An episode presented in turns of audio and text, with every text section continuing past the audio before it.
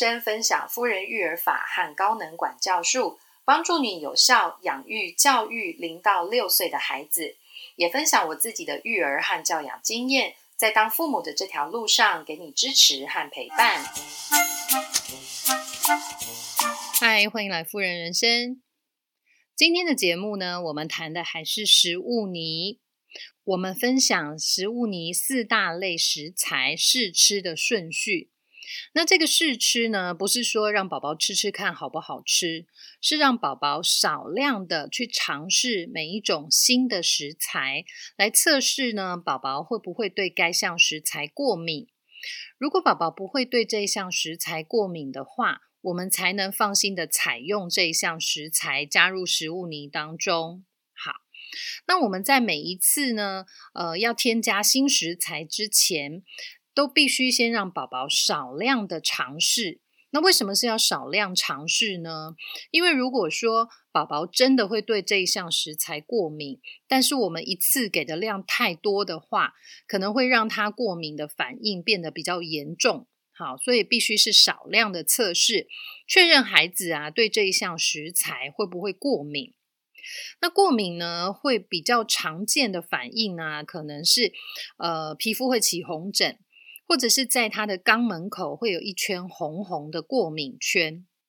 那这个过敏圈呢，跟尿布疹它的展现的状态不太一样，大家可以上网查询一下过敏圈跟尿布疹它两个不同的样貌。好，然后就可以判别一下孩子是不是有过敏的状况。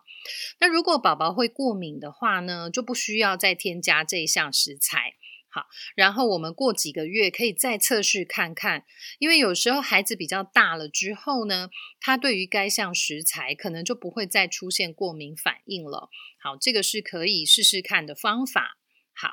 那四大类的食材呢，分别是淀粉、蛋白质、蔬菜、水果，然后额外还会再加入香蕉，所以总共有五类的食物。那这五类的食物呢，试吃的顺序，第一种呢是淀粉。为什么我们要选择淀粉当作是宝宝可以试吃测试过敏的第一类的食物呢？呃，在百岁育儿法当中有提到，当宝宝开始流口水的时候，就表示他的身体已经具备消化淀粉类食物的能力了，所以我们才会从淀粉类开始让孩子尝试。那第二类呢，让孩子尝试的是香蕉。那香蕉呢，它是食物泥甜味的主要来源。在人类的味蕾当中啊，甜味的味觉是最早发展的，所以小宝宝还有小小孩呢，都很喜欢吃甜甜的食物，是这个原因。所以如果我们在食物泥当中加入香蕉，就能够让这个食物泥有自然的甜味，宝宝对于食物泥的印象就会很好，然后接受度也会比较大，他就愿意一口接一口的吃食物泥。好，那当然有一些宝宝对香蕉是会过敏的，所以我们在食物泥当中就不要再加入香蕉了，只加呃宝宝不会过敏的水果就好。那虽然让食物泥的甜度整体比较低，但是呢，有水果的香甜，还是能够让食物泥的风味保存在一个香甜的状态下。好，那第三类的试吃的食物是蛋白质，然后接着是蔬菜，最后才是水果。那我们在一天当中的什么时间点让孩子这样少量试吃呢？呃，如果您是跟着夫人育儿法的节奏的话，在启动食物泥的阶段的时候，孩子应该已经剩下一天四餐的奶了。所以在一天四餐的奶中，我们可以选择第一餐、第二餐、第四餐，这三个时间点选择一餐就好了。选择一餐让宝宝来尝试食物泥的新食材。我们可以让宝宝吃完奶之后先休息一下，然后再让宝宝回来椅子上，然后试吃食物泥。在宝宝刚开始尝试吃食物泥的时候，你会发现他好像都没有吃进去，大部分都从嘴巴旁边流出来了。好，那这个因这是因为呢，呃，过去的几个月宝宝都是吃奶的，它都是用吸吮的，然后直接把奶吞进肚子里面。那但是我们现在开始用汤匙，然后咬了食物泥之后呢，喂进他的嘴巴当中，孩子必须适应吞咽这件事情，他必须要练习。然后第二个是说，他还要习惯汤匙进入嘴巴里面的那种感觉，然后要习惯用吃的来吃东西，而不是像以前一样只是用吸吮的。所以这一些事情都需要让孩子有一些时间来适应跟练习。那每天呢，我们就选择一餐固定的让孩子来练习这些事情，孩子会越吃越顺，然后他吃进去的量你会发现就越来越多了。好，那有一些宝宝呢，他可能很抗拒汤匙进入嘴巴，然后他就不愿意开口吃，他不喜欢那个感觉。那这个时候成人呢，就保持淡定就好了，不需要勉强孩子。他如果真的不愿意打开嘴巴，然后他很生气或者是很难过，不愿意再尝试了，那我们就把汤匙跟碗都收起来，休息几天或者是休息一个礼拜，然后再来试试看。呃，宝宝在这个小小的月龄的这个时候呢，他们每一个礼拜甚至每一个月的变化都是很大的，所以不需要勉强孩子，不喜欢我们就直接收起来，然后过几天过一个星期我们再来试试看，有的时候孩子就可以接受了。那接着呢，我们来把每一类的食材怎么样开始少量试吃一一的说明给大家听。首先是淀粉类的，那淀粉类呢，我们选用白米来开始。那为什么选择白米不选择糙米呢？因为白米可以煮成白粥，但是呃，糙米比较不容易煮成粥，好，所以我们才会从白米开始。用白米呢，先煮成一点粥，稍微稀一点的白粥。那记得一定是要煮到这个米粒煮到破掉了，淀粉质有释放到水当中的这一样的白粥。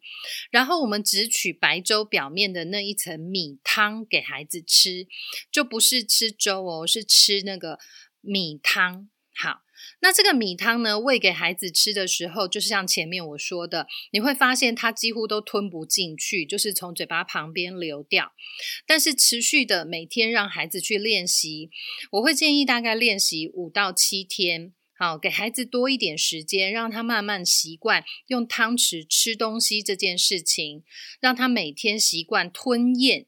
然后呢，练习五到七天之后，我们就可以进阶一点。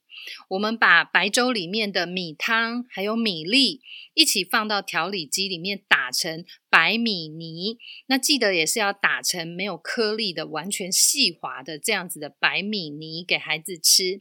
好，那这里呢就谈到啊，我们在网络上常常听到要给孩子吃的五倍粥、十倍粥，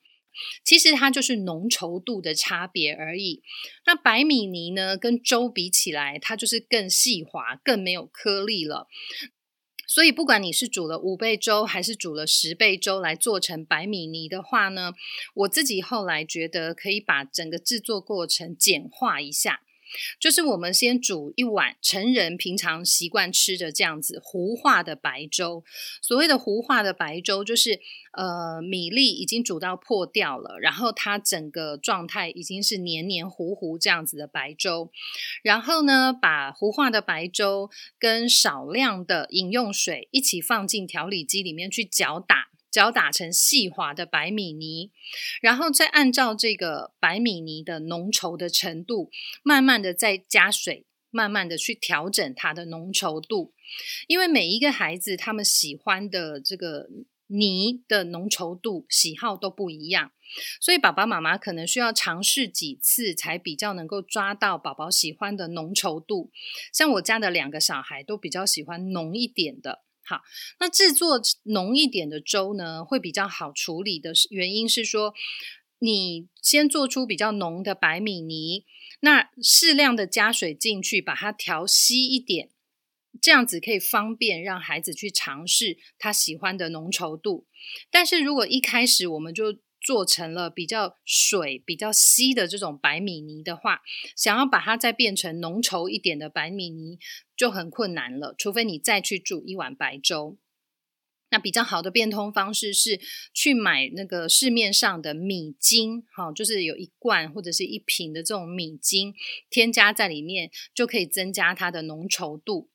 那有一些妈妈就会问我说，如果市面上已经有贩卖米精的话呢，为什么我们要自己做白米泥给孩子吃？好，那当然你也可以选择用米精来给孩子试吃，但是呃，米精毕竟它是加工过的产品，所以如果我们自己可以用白米来制作成白米泥给孩子吃的话，绝对是比较安心也比较天然的。好，那孩子呢尝试完白米白粥之后呢，应该都已经有一些吞咽的能力了，大概有一个多礼拜的练习了，所以我们的试吃测试过敏的这个进度就可以继续往下推进。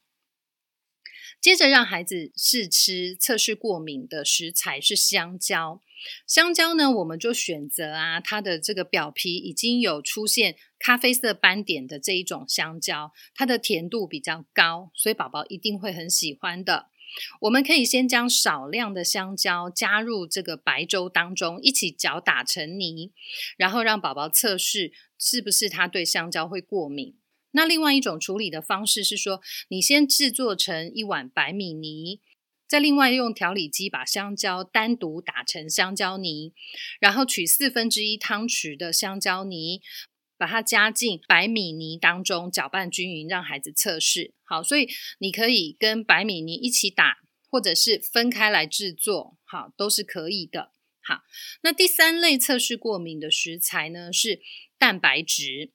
那蛋白质呢，是食物泥当中最重要的一种成分哈。在百岁育儿法的丹马医生的建议当中是说，直接给孩子红肉，就是牛肉，因为牛肉当中的蛋白质还有铁的含量都是很高的，就是很理想很营养的一种食物。但是在台湾呢，很多家庭是不吃牛肉的，或者是很多家庭的饮食习惯是不常吃牛肉的。那有一些妈妈甚至可能会担心说，一开始就让孩子吃牛肉会不会消化不良？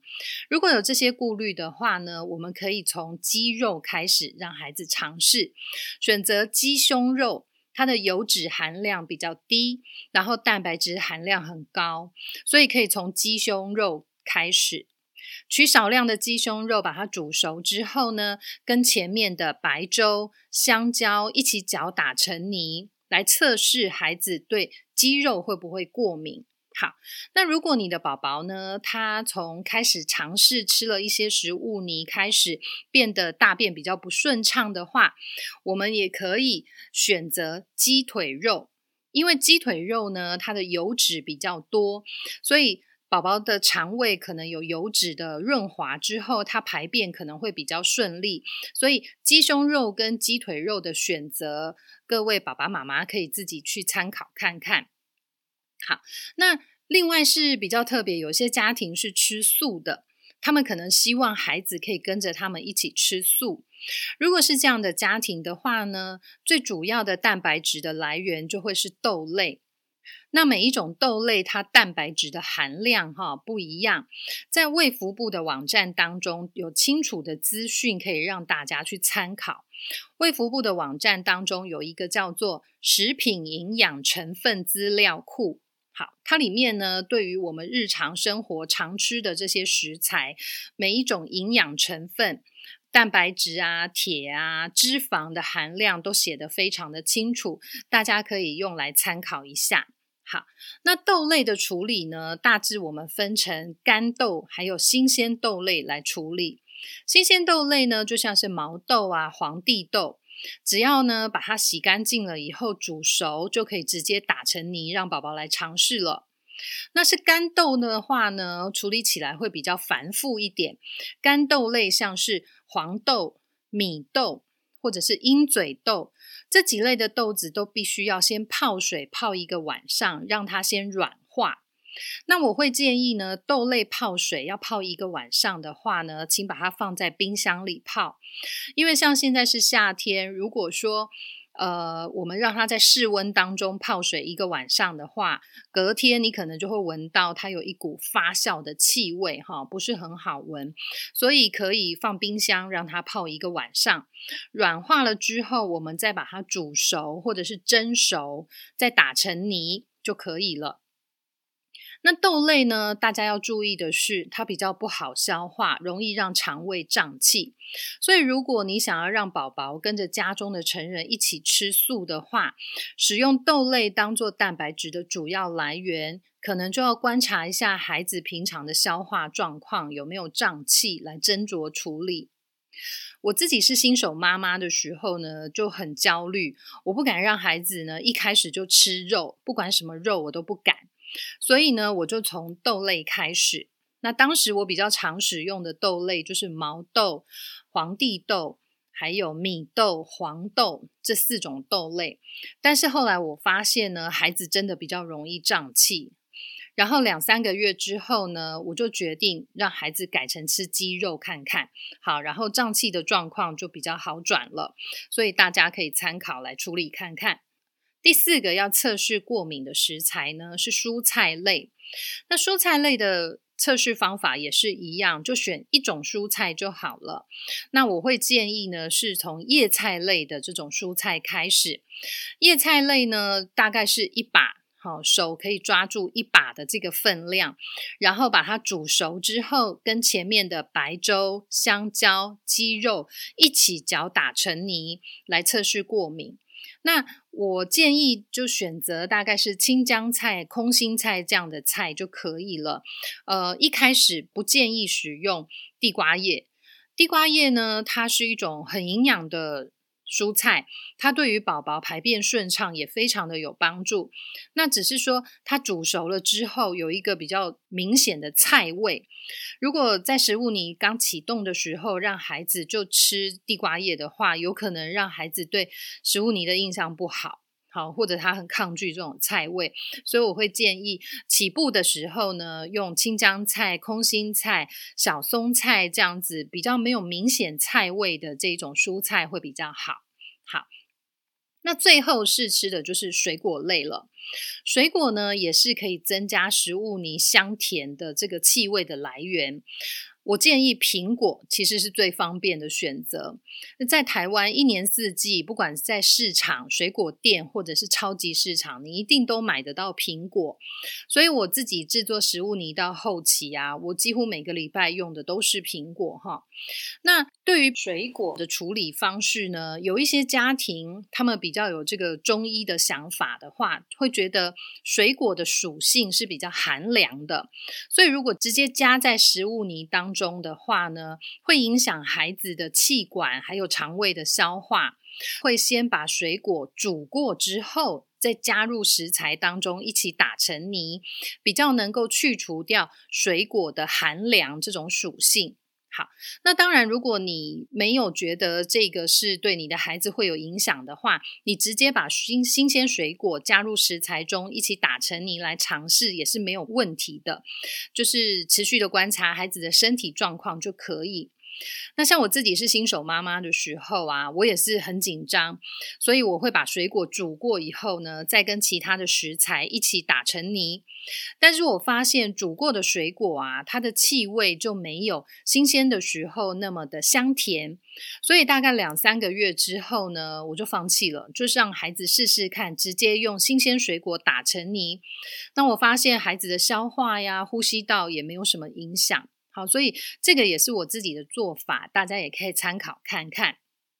好，那如果说呢你临时买不到水果，或者是你忘记采买水果了，偶尔省略掉水果是没有问题的，因为我们的食物泥当中一定都会有足量的香蕉，其实就能够补足水果的这个比例了。好，那在我们还没有集满四大类的食物的时候，就是孩子都还在试吃的阶段的时候呢，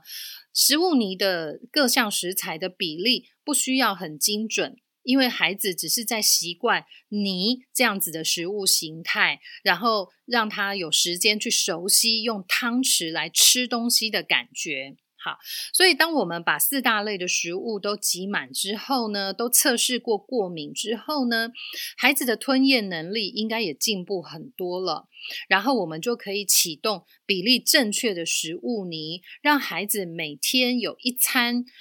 有食物泥可以吃，然后再推进到每天有两餐食物泥可以吃，然后最后是每天三餐有食物泥可以吃。好，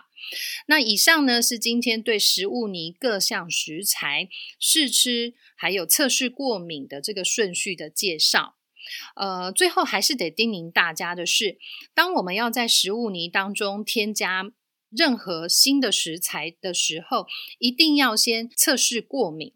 那测试过敏呢，就是少量的给宝宝，少量的意思就是每一餐只有四分之一个汤匙的量，其实就是非常的少，让孩子测试他对于该项食材会不会过敏。如果孩子对该项食材不会过敏的话呢，我们才能把它放进孩子安全的食物的这个选项当中。那也请大家记得的是，每一次只加入一种新的食材，这样我们才能够清楚的知道孩子如果有过敏反应的话，就是对新食材有过敏的反应。好，那每一样新食材的试吃时间大概就是三到五天。好，三到五天之后，如果孩子都没有过敏的反应出现的话，那就表示这项食物对孩子来说是安全的，可以把它放进安全的食物选项当中。好，那以上呢就是今天节目的内容分享。接下来几周我们还有食物泥的制作保存，还有直接喂宝宝吃食物泥这些内容的介绍，请大家在接下来的几个礼拜还是要能够持续的收听夫人人生的 podcast， 每周二都会更新新的节目，夫人人生的网站每周也会更新新的文章。如果你喜欢我的文章，可以在夫人人生的粉丝页上持续的追踪，或者按赞帮我们分享文章。谢谢大家的收听，拜拜。